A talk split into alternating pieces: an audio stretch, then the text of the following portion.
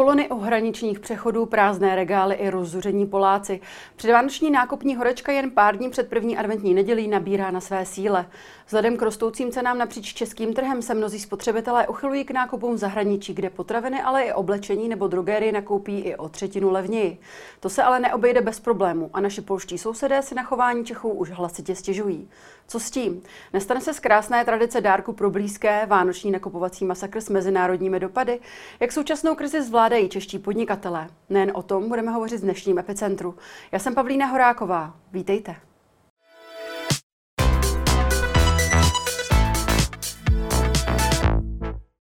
Ve studiu vítám prezidenta Svazu obchodu a cestovního ruchu Tomáše Prouzu. Dobrý den. Dobrý den. Pane Prouzo, vy jste tady v Epicentru v Dubnu uvedl, že chudoba Česku nehrozí a celkově jste radil, jak se Češi mají připravit na ty těžší časy. Už jsou ty těžké časy tady a jsme připraveni?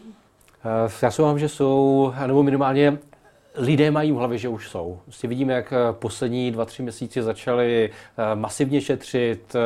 Už to není jenom taková ta situace, kdy si člověk odpustí nějaký zbytný nákup. Už vidíme, že lidé vyndávají z nákupních košíků ovoce, zeleninu, kvalitnější masa, sahají po těch nejlevnějších nahrážkách a rozvírají se strašně nůžky mezi těmi, kteří si můžou ještě dovolit nakupovat eh, kvalitní potraviny a bohužel roste počet těch, kteří škrtají dneska z jídelníčku i ty základní věci, které by tam dávno být měly. Mm-hmm.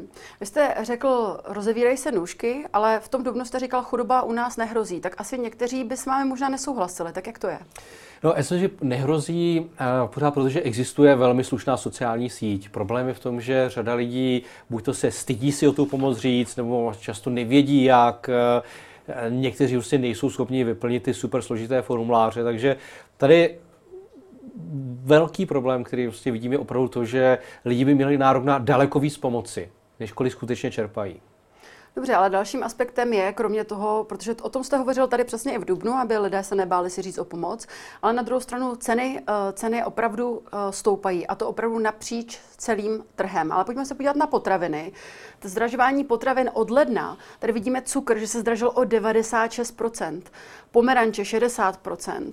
Eh, když se podíváme dál, tak tady máme vepřovou kýtu 35%, opravdu více než tří, tři, třetinové růsty, máslo 31%, budu pokračovat dál, chléb 30% nárůst, Máme tady i maso, krutí řízky 29%, citrony 29%.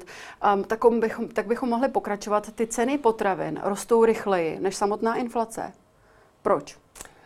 Je to tak, eh, u některých eh, potravin asi bychom mohli vybrat eh, jiné, ale máme tady vlastně dva zásadní problémy. U věcí, které se dovážejí... Pane typicky... Prozo, promiňte, jenom vy jste řekl no. u některých potravin, ale tady máme no. třeba ukázku jenom 30 potravin a ta poslední je 26%, tak, tak to je docela hodně. Evali, máte pravdu, jako celková inflace u potravin někdy kolem 20%, mm-hmm. já se k tomu dostanu. Máme dva problémy. U těch věcí, které jsou z dovozu, typicky exotické ovoce, tam tam se do té ceny propisují jako velmi masivní nárůsty jako logistiky, přepravy. Všichni vidíme, co dělají pohonné hmoty. Ve chvíli tu potravinu si vezete přes půl světa, tak se to nasčítá velmi rychle. Ale větší problém jsou vlastně ty základní potraviny, které se vyrábějí v Čechách. Mm-hmm. A zase, když si vezmete data Českého statistického úřadu a pojáte se na eh, ceny zemědělských komodit, to úplně to základní, co potřebujete eh, vlastně k výrobě jakékoliv potraviny tak ty ceny zemědělských komodit v Česku rostou o 40 až 60% Tady opravdu jsou dneska eh, čeští agrobaroni, kteří vlastně nemají zábrany navyšovat ty ceny mnohem masivněji než jejich konkurenti, dokonce i v západní Evropě. Já se teď nechci bavit rozdílu mm. Česko versus Polsko, ale dneska kuřecí maso třeba pořídíte levněji v Rakousku než v Čechách od těch výrobců. Čili tady si vidíme, že máme nějaký problém. Jeden je bez pochyby podle mě zneužívání té situace. Mm. Uh, Druhý problém je tady to, že tady dlouhé roky uh, čeští velkozemědělci vlastně nebyli nuceni investovat do modernizace výroby. A dneska říkají, nás drtí vysoké ceny energií, drtí nás rostoucí cena práce. Ale je to drtí proto, že byli roky zvyklí jenom si takhle natáhnout ruku, říct si o provozní dotace. Zatímco v západní Evropě si pokud dostávali zemědělci dotace, tak byly investice dotační na modernizaci výroby, snižování energetické náročnosti. Proto dneska i ti západní výrobci jsou levnější než čeští, ale zároveň prostě v Čechách v řadě segmentů těch základních potravin máte třeba dva, maximálně tři dodavatele. což není žádné konkurenční prostředí. A prostě obchody v tomhle jako jsou trošku chudáci, protože můžete jít k jednomu velkému uh, producentovi kuřát nebo k druhému, mm-hmm. ale oba dva ty ceny navyšují velmi masivně. A nemůžete úplně všechno vozit zahraničí. Takže to, co bychom tady v reálu potřebovali, je dneska výrazně větší kontrola na to, kde si ti velkozemci mastí kapsu. Protože mm-hmm. i mhm. minister zemědělství avizuje, že letos budou velkozemědělci nejziskovější v historii. Vy jste ho za to kritizoval, že by s tím něco měl dělat. Přesně tak. A myslím, že potřeba by prostě byl mnohem odvážnější. Jo? Mm-hmm. A mhm. prostě vidím to, že on sice řekne v nějakém diskusním pořadu, velkozemědělci v Česku budou mít nejvyšší zisk v historii. Ale už neřekne to B, prostě nejde se podívat do té výroby, nejde se podívat na to, proč při tak vysoké ziskovosti by ještě ti velkozemědělci měli dostávat miliardy na dotacích, místo aby se mhm. ty miliardy přesunul k lidem, kteří to moc skutečně potřebují. A druhá věc, kterou bychom potřebovali, tak je opravdu prostě podpora jako větší konkurence na českém trhu. Čili prostě zapomeňme na to, takový ten tlak, musíte mít jako všude české zboží, protože to české zboží je dneska výrazně dražší než dovozu. Mm-hmm. Česko bojuje právě s vysokou inflací a nejsme v tom samozřejmě sami, ale z nějakého důvodu ta inflace u nás tedy je rychlejší než v jiných zemích Evropské unie. Dokonce i elektřinu, přestože jsme je, její exportéři, tak ji máme jako jednu z nejdražších. Ekonom Lukáš Kovanda tady v Epicentru mi to vysvětloval tím, že e, vlastně za to může do určité míry i chování spotřebitele, který to, ty vysoké ceny vlastně akceptoval, dovolil je více než ten západní spotřebitel. A naši diváci se po odvysílání tohoto dílu právě dotazovali, dobře, ale jak s tím konkrétně máme bojovat? Co byste jim tady poradil? Jsou uh, oblasti, kde uh, ta konkurence dneska téměř není i tím, jak třeba vláda zastropovala ceny energii, tak vidíme, že i ti dodavatelé, kteří byli do dneška levnější, tak všichni navyšují ceníky právě na to zastropované maximum. Mm-hmm. Což mi přijde jako velmi jako nefér chování a tady si myslím, že prostě stát jako má vlastně tyhle ty dodavatele trestat za to, že zneužívají to zastropování. Prostě je to jako absolutně jasné byly levnější, přišlo zastropování, najednou vyhlásili vyšší ceny. Nemají proto žádný ekonomický důvod, jenom se snaží vlastně využít to maximum, které tady je. Čili výrazně přísnější zásahy státu. A druhá věc, tam, kde mám volbu, tak se prostě trošičku pečlivě dívat na to, kde a jak nakupuji. A my to vidíme tak, že opravdu znovu roste to obcházení různých obchodů podle slevových akcí. Mm-hmm. Vlastně za covidu uh, se lidi naučili nakonec většinu nákupů dělat v jednom obchodě, nechtěli chodit do dvou, do tří. Už je to zase zpátky. Čili mm-hmm. tady vědět, že spousta lidí začíná opravdu vnímat to, kde je co v jaké slevě. Rostou tlaky na si výrazně vyšší objem slev. V minulosti se ve slách prodával kolem 50% potravin. Dneska už to je 60%. Právě protože lidi říkají, no ale my potřebujeme slovo, abychom si vůbec mohli dovolit dostatečně pestrý jídelníček. Mm-hmm. Ale to platí u potravin. Už to neplatí u řady spotřebního zboží, takže taky tam opravdu říct si, že možná něco nekoupím teď, počkám si, mm-hmm. můžu třeba u spotřebnicí počkat si na lednové výprodeje a podobně a prostě začít jako trošičku víc přemýšlet nad tím, co a kdy nakupuju. A možná letos maliko zapomenu na to, že všechno musím koupit do 24. prosince. Mm-hmm. Jste řekl, lidé chodí do dvou, tří obchodů, oni nechodí jenom do dvou, tří obchodů, oni dokonce chodí za hranice. Uchylují se k nákupům právě u sousedů, a to zejména v Polsku nebo Německu. A například v Polsku jsou, jak už jsem říkala v úvodu, opravdu až o třetinu levnější potraviny, drogerie, cigarety, ale i oblečení. A už se to nakupování takto netýká jen lidí z pohraničních oblastí, ale ty velké nákupy, respektive za nimi jezdí i lidé až 100 kilometrů a i stále přesto, že najdou 100 kilometrů, tak se jim to vyplatí. Zbuzuje tato situace ve vás, ve vás nějaké obavy? Uh, no, ty obavy by měl mít především ministr financí, protože tím přichází o obrovský objem peněz na daní z přidané hodnoty, na daní z příjmu, na spotřební daní u cigaret a alkoholu. A, a myslím si, že dneska ty propady, které to vyvolává, už jsou jako tak velké, že by se konečně vláda měla znovu vrátit k tomu, co kdysi sliboval minister zemědělství, a to je snížení DPH alespoň na nějaké základní potraviny. Mm-hmm pak to asi pan ministr odvolal, pak to zase slíbil, teď pokud vím poslední vývoj, že to zase odvolal.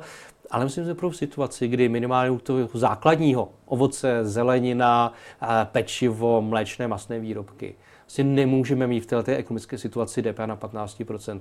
A myslím, že by jako vláda skutečně rychle měla napravit tu, já se nemůžu říct perverzi, kdy DPH na točené pivo je nižší než DPH na ovoce. Mm-hmm. Vy jste o tom snižování DPH také už dříve hovořila, přesto se zase vůbec nic nestalo. Co je tedy tou hlavní překážkou? Já myslím, že prostě vláda eh, v tomhle tom nemá chuť cokoliv dělat, eh, možná nad tím nejsou ochotní ani přemýšlet. Já mm-hmm. rozumím se takovému tomu klasickému argumentu, byl by to propad příjmu státního rozpočtu. Otázkou jsem jako, jak potom to snížení DPH nastavím.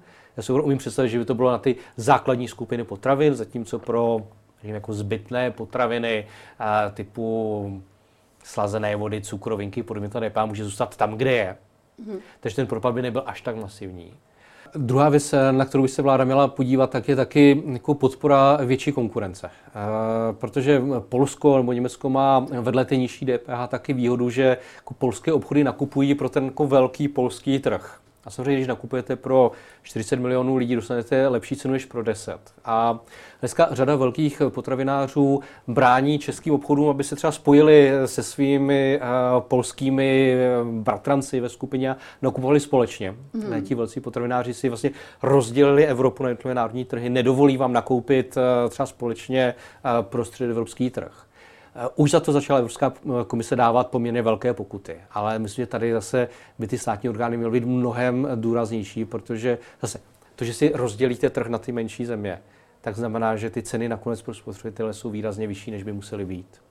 Když se právě podíváte do českých obchodů, tak kolikrát jdete nakoupit kuře, které je paradoxně z Polska, ale a to kuře je dražší. Když se podíváme na konkrétní ceny, tak začneme třeba u cigaret, což bylo to původní, za čím jezdili Češi už dlouhodobě. Tam krabička, když krabička cigaret stojí v České republice, řekněme 120 korun, v Polsku je to v přepočtu 80 korun. Kilo kuřecích řízků tam stojí 102 korun, v Česku akční cena 139 korun. Krutí prsa 118 korun v Polsku. V České republice jsem našla teď akci uh, nejmenovaného řetězce 189 korun a tak to bychom mohli pokračovat. Proč tedy ten tak obrovský rozdíl v cenách. Je to skutečně jenom je to tím dáno, že Polsko přistoupilo na to snížení, dokonce odpuštění DPH u některých potravin. Je to ten klíč? Eh, je to jeden možná ze dvou základních klíčů. Ten první opravdu najednou, když by v Česku šla DPH z potravin z 15% na nulu, tak 15% už to samo sobě je viditelný rozdíl, který by spoustě lidí pomohl. Mm-hmm. Ale jako druhá část je přesně to, že jako v Čechách není konkurence mezi dodavateli. Přesně u těch zmiňovaných kuřat. Mám tady prostě dva velké dodavatele kuřecího masa, kteří bez pochyby jako velmi dobře vědí, jak si nastavují cenovou politiku. Zatímco když nakupuje polský obchod od polských dodavatelů, tak tam si vybírá třeba ze 30, ze 40 dodavatelů. A v tu chvíli může s nimi rozehrávat tu konkurenční hru a dostane se na daleko nižší cenu, mm-hmm. než když máte, máte ty dva dominantní dodavatele, kteří a opravdu myslím si jako velmi pečlivě vědí, jak ty ceny nastavovat, aby nemuseli jít na nižší cenu, než jakou můžou. Mm-hmm. Už tady zaznělo, vy jste říkal, že je to hlavně problém pro ministra financí, ale jak problematická je tato situace pro vůbec české obchodníky? Problém je poměrně velký, protože vidíme to, vlastně podporuje tu nervozitu lidé a, za těch minulých krizí. A, vlastně třeba jako šáhli po levnější variantě dané potraviny, ale zachovávali ten celkový objem košíku. Dneska mm. už je ten košík je zhruba o 5% menší, než eh, býval. A možná ještě větší problém je, že z něho lidé, to první, co z něho vydávají, tak je ovoce a zelenina. Mm-hmm. Čili tady vlastně na pozadí a to, co není vidět a neprojí se to ani za týden, ani za měsíc, ale za několik let výrazně zhoršuje kvalita stravy velké části české populace, což bude mít zdravotní důsledky. A za 10-15 let to bude znamenat výrazně vyšší náklady zdravotního systému. A dneska to pro nikoho není téma. Mm-hmm. Jo, což je možná věc, která mi vadí jako nejvíc ze všeho, že tady tím, jak vláda nechce ustoupit, nechce si došlápnout na české agrobarony, tak vlastně rezignovala i na nějakou vlastně kvalitu života české populace do budoucna. Mm-hmm. Problémy s tou situací mají ale i Poláci. Například obyvatelé polského městečka Bogatyně u hranic Libereckého kraje, tam se lidé stěžují, že lidé z Česka jim vykupují obchody, mají obavy, že před Vánoci na ně nezbyde zboží. Konec konců toto je obrázek právě z, obsky, z polských obchodů. Situaci se věnovala dokonce i místní média a i například politik Artur Šenkěvič na svém facebookovém profilu zveřejnil příspěvek, kdy před obchody rozdával českým zákazníkům letáky s výzvou, aby byli slušní a brali ohled na ty své polské sousedy. Jste nějakým způsobem v kontaktu s polskou polskou stranou nebo uh, hovoříte s českými obchodníky? Co bychom mohli s tím dělat? Uh, uh, polská strana se v tom vůbec neozvala. Navíc zase, když si vzpomeneme na začátek covidu, na ten březen 2020, tak taky si objevovaly fotky i z českých obchodů s prázdnými regály, ale že to bylo na pár hodin, než se to zboží navezlo. A vlastně nejsme v situaci, ani Poláci nejsou v situaci, že by neměli dostatek potravin. Mm-hmm. O čem se občas bavíme je přesně to, že nějaká akce, tak a stává se to i v Čechách, to zboží prostě chvilku chybí. Takže já z tohle bych si úplně jako nedělal starosti. A to, co je větší otázka, je, co to znamená pro Polsko v konečném důsledku. To jsou vyšší obraty obchodníků, vyšší odvody daní do polského státního rozpočtu. A navíc, když Češi jedou nakupovat, tak velmi často si tam ještě natankují, a dokoupí si cigarety, a zajdou si na oběd to, co jsme vlastně znali eh, v tom jako česko-německém příhraničí, kdy Němci jezdili takhle do Česka, mm-hmm. tak dneska vlastně Češi dělají to samé vůči Polsku. No a zase u těch česko-německých hranic spousta těch malých městeček žila z těch Němců, kteří k nám jezdili nakupovat, eh, šli se ostříhat, šli se najíst. Takže ono i v tom celkovém součtu, sorry, pro Poláky tohle je plus, eh, velké mínus je to pro českou státní pokladnu. Na druhou stranu tam zaznívají ale opravdu eh, názory, nebo respektive eh, lidé, lidé hovoří o tom, že Češi tam blokují dopravu, vznikají kolony před, eh, před přechody zahraničními. Dokonce někteří lidé říkají, že tam už od 6 od rána stojí Češi ve frontě a když Poláci ve svých klasických hodinách si chtějí nakoupit, přijdou jenom k tomu prázdnému regálu. To vy jako problém nevnímáte? No, je to tak, ale v tu chvíli je to daleko víc o prostě o schopnosti toho daného obchodu mít dobře naplánovanou logistiku. Mhm. Prostě pokud eh, už tady je dlouhodobá zkušenost tím, jak se změnilo to zákaznické chování, jak se změnil počet zákazníků v obchodě, tak každý normální obchod si tu logistiku naplánuje, tak by se tohle to nestávalo. A pokud to znamená najmout si tam o dva lidi víc na doplňování regálu, tak z toho obratu, který díky Čechům ty polskopchy mají, se ti dva lidi zaplatí několikrát. Takže vy se neobáváte toho, že na Vánoce polské děti nebudou mít nic pod stromečkem a ty české budou rozbalovat polské hračky? ne, myslím, že to Poláci zvládnou, jako pokud někdo, tak eh, přece Poláci jsou velmi dobří obchodníci a myslím, že si najdou cestu. Tohle je spíš zase snaha na pár politiků nahrát si levné body, ale stejně jako čeští politici vymezovali vůči německým zákazníkům. Prostě v každé zemi je to úplně stejné a je to jenom politická hra. Mm-hmm. Na trzích už nějakou dobu klesají ceny energií, ale přesto ty ceny pro toho koncového uživatele v Česku stále rostou a my dostáváme dopisy od dodavatelů energií, eh, že se budou zvyšovat od nového roku a to poměrně výrazně zálohy. Proč tomu tak je? Tady si myslím, že to je velké téma jako znovu pro stát pro energetický regulační úřad, protože eh, tak dostáváme velmi podobnou korespondenci lidí, kteří mají třeba prázdný byt, eh, už tři roky nikdo nebydlí, mají vlastně nulovou spotřebu. Přijdou mhm. tam jednou za měsíc se podívat, na desu si tam rozsvítí a přesto třeba jako ze zálohy 100 korun, vyšel předpis na zálohu 2000 korun. A to si myslím, jako není oprávněný případ navyšování zálohy. No, takže tady si myslím, že potřeba daleko líp, aby fungovala prostě kontrola. Zase prostě relativně v Čechách slabá ochrana spotřebitele. A samozřejmě pro ty energetiky je to strašně dobrý způsob, jak si vlastně zadarmo stáhnout peníze k sobě. Mm-hmm. Já rozumím tomu, že ty distributoři jsou nervózní, chtějí mít takový ten jako polštář peněz na účtě, ale neměli by to dělat na úkor zákazníků a tady prostě stát musí být mnohem tvrdší, než byl doteď. Má vůbec uh, český stát dostatečný mechanismus na to kontrolování? Já často slyším, že nemá, ale mm. to je podle mě výmluva, která může platit možná první měsíc, když nastane nějaká situace. Mm. A o tomhle problému se bavíme od března. To už prostě dávno měl mít stát silnější pravomoci na ochranu spotřebitele, měl jako daleko tvrdší práva. Jsou věci, kdy se to povedlo. E, typicky naplňování zásobníků na plyn a to, že pokud e, ta firma nenaplňovala zásobníky, takže si stát může tu kapacitu vzít, čili je vidět, že to jde. Hmm. A jenom je potřeba jako možná přestat myslet jenom na ten vztah, řekněme, stát um, energetické firmy. A ještě to dáhnout na ten vztah zákazníkům, protože ti jsou často nejslabší. Nikdy potřebují jenom pomoct, hmm. ale v tu chvíli minimálně prostě musí stát vědět, že buď to sám dokáže pomoct uh, a dokáže poradit, anebo tady musí vlastně jako mnohem více pomoct těm spotřebitelským organizacím, které lidem radí a snaží se vysykat z průšvihu. Hmm. Jak si v této současné energetické krizi vlastně vedou české podniky? A zajímá mě to i v, z ohledu na to, že například sousední Německo se rozhodlo alokovat 200 miliard eur na podporu těch německých podniků, takže se očekává zhoršení konkurenceschopnosti Čechů na tom evropském trhu. Tak jak si celkově vedou? Pro některé je to dneska hodně na hraně. Ehm, možná, já to možná rozdělím. Jsou tady eh, jedna skupina firm, které mají tak, řekněme, kvalitní výrobky, eh, jsou vlastně tak oceňovaní, že neměli problém si ty vysoké ceny energií promítnout do cen. Mm. A tam je to relativně v pořádku. Ale velká část českého průmyslu jsou jenom subdodavatele.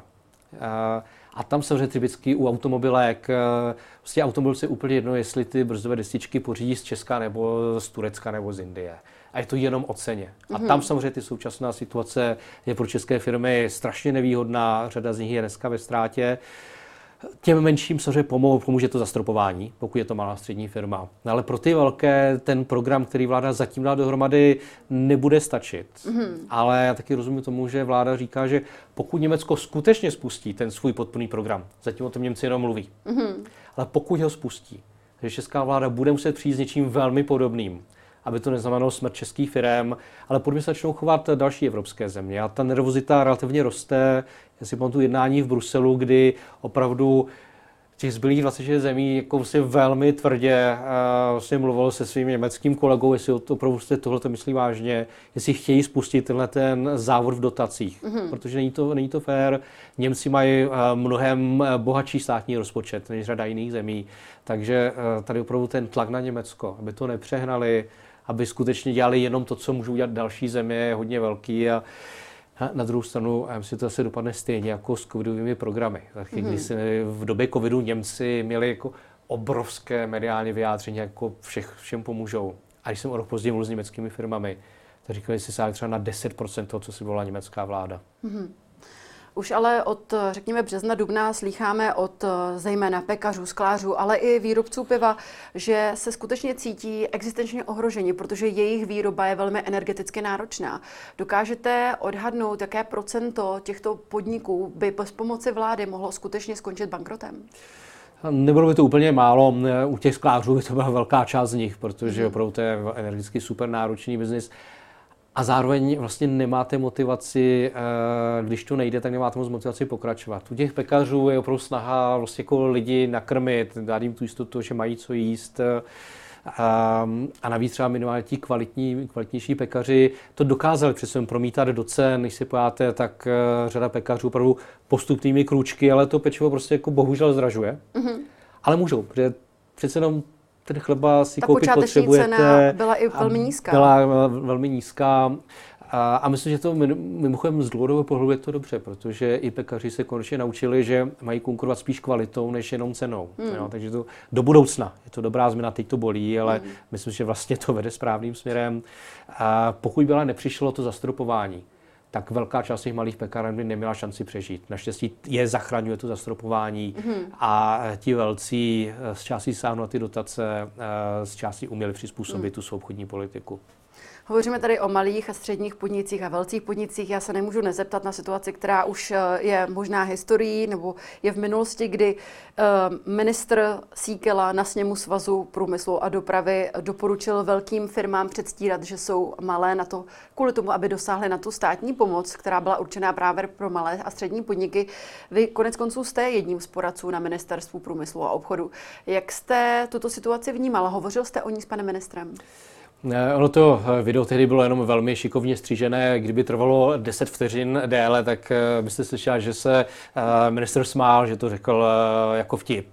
Ale, On to dvakrát zopakoval, ale. Ale je to, všichni dobře víme, že jako mm. schopnost mediálního střihu, dá se s tím pracovat velmi dobře. Zároveň to, o čem tehdy mluvil, byla věc, která se tehdy aktuálně řešila, takové ty situace, kdy máte třeba v jedné eh, skupině, která má jednoho vlastníka, třeba jako čtyři malé firmy ve mhm. čtyřech různých oborech. Ale tedy z pohledu těch evropských pravidel, jak tehdy byly nastavené, eh, jsme to měli brát jako jednu velkou firmu. Přitom bylo společného vlastníka. Mm-hmm. I když to mohla být pekárna, výroba bižuterie a dvě úplně nesouvisící věci. Takže jsme tehdy hodně řešili, jak vlastně tohoto oddělit. Jak se dívat opravdu skutečně na tu firmu, na to jedno ičo ne na to, že prostě to je součást nějaké skupiny. Mm-hmm. A to se nakonec podařilo s Evropskou komisí dohodnout. Čili to bylo to nakonec, o čem tam minister mluvil v tom jako delším uh, části. A myslím, že i díky tomu, jak Česká republika tlačila, se ty pod, evropské podmínky výrazně zlepšily právě pro tyhle ty firmy, které sami o jsou malé, mm-hmm. ale třeba patří do větší skupiny a normálně by na tu pomoc neměli nárok. Mm-hmm. Dovolte mi váš dnešní citát z Twitteru. Občas někdo do kamer vykřikuje, jak přechod k zelené ekonomice bude znamenat propouštění. Je to pěkně nesmyslný blábol. Zelená ekonomika vytváří nová pracovní místa a navíc dobře placená. Někteří ekonomové ale varují před tím, že ten nový rok bude skutečně ve znamení plošných propouštění. Eh, když tedy odhledneme od té zelené energetiky, souhlasil byste s tím tvrzením? Záleží v jakém segmentu. Mm-hmm. Jsou opravdu firmy, které eh, tady mají tu finální výrobu a nebo si jsou dostatečně zajímavé eh, firmy ve službách, spíš zoufale hledají lidi. Ten, kdo bude nocen propouštět, jsou ti lidi, kteří dneska fungují s velmi nízkými maržemi. Ti subdodavatele, kteří nemají tu finální výrobu, jsou závislí opravdu jenom na cenové konkurenci. Mm-hmm. A pro ně ta situace je hodně těžká ale vlastně téměř třetiny, na čem můžou ušetřit, je, že jako propustí jako část svých dělníků, ale nebude to plošně v celé ekonomice, bude to plošně v té jedné skupině těch firm, které fungují s nízkými maržemi. Když to tady zjednodušíme, protože eh, já vycházím tady z rozhovoru s ekonomem Kovandou, tak eh, ten hovořil, že skutečně bohužel příští rok poroste nezaměstnanost. Vy tedy podle toho, co říkáte, tak uh, ty si tomu dobře rozumím, tak ve službách se nějakého propouštění úplně bát nemusíme, nějakého, kde by zrostla nezaměstnanost, ale tady jsou to dělníci hlavně, kteří se mohou obávat. Bylo to dělníci jako v těch firmách, které jsou jenom subdodavatelem, kteří vyrábějí autosoučástky, hmm. a případně ve firmách, které jsou energeticky hodně náročné a přestávají být konkurenceschopné. To jsou řekněme, dva obory, kde bude docházet ke snižování počtu lidí, ale pořád uh, i průmyslové firmy, které mají uh, kvalitnější výrobu a jsou tím finálním producentem, tak ti prostě pořád zoufale hledají lidi. Mm-hmm. A problém je, že ale jako velmi často hledají kvalifikovanější eh, dělníky. Dokonce jsou chodní jim platit ty rekvalifikace. Velmi často se stává, že lidi říkají, že než aby se naučili něco nového, tak radši půjdou na chvíli na pracák. Prostě ta kultura tady bohužel je a jako spousta firm zoufale zhání lidí a se hmm. na ně nemůže. Hmm. Se tady bavíme o zejména problémech, které způsobuje energetická krize, ale jsem narazila na data společnosti ShopTet, která, tedy, na které běží čtvrtina celé české e-commerce a podle těchto dat je nejvýdělečnějším segmentem prodej erotiky. Eh, je to tak a proč eh, právě podnikání s erotikou? Nemusím, protože to je věc, eh, která vám dělá radost, tak jste ochotná zaplatit jakoukoliv cenu za to, co vám udělá radost. Je to ostatně vidět i v tom, že velmi dobře pořád fungují kvalitní restaurace eh, ve mm. velkých městech, protože chcete mít ten zážitek, chcete se jako něčím potěšit, eh, možná tam nejdete třikrát za týden, ale když už ten zážitek chcete, tak si radši připlatíte za kvalitu. A, a u té erotiky to bude to něco podobného.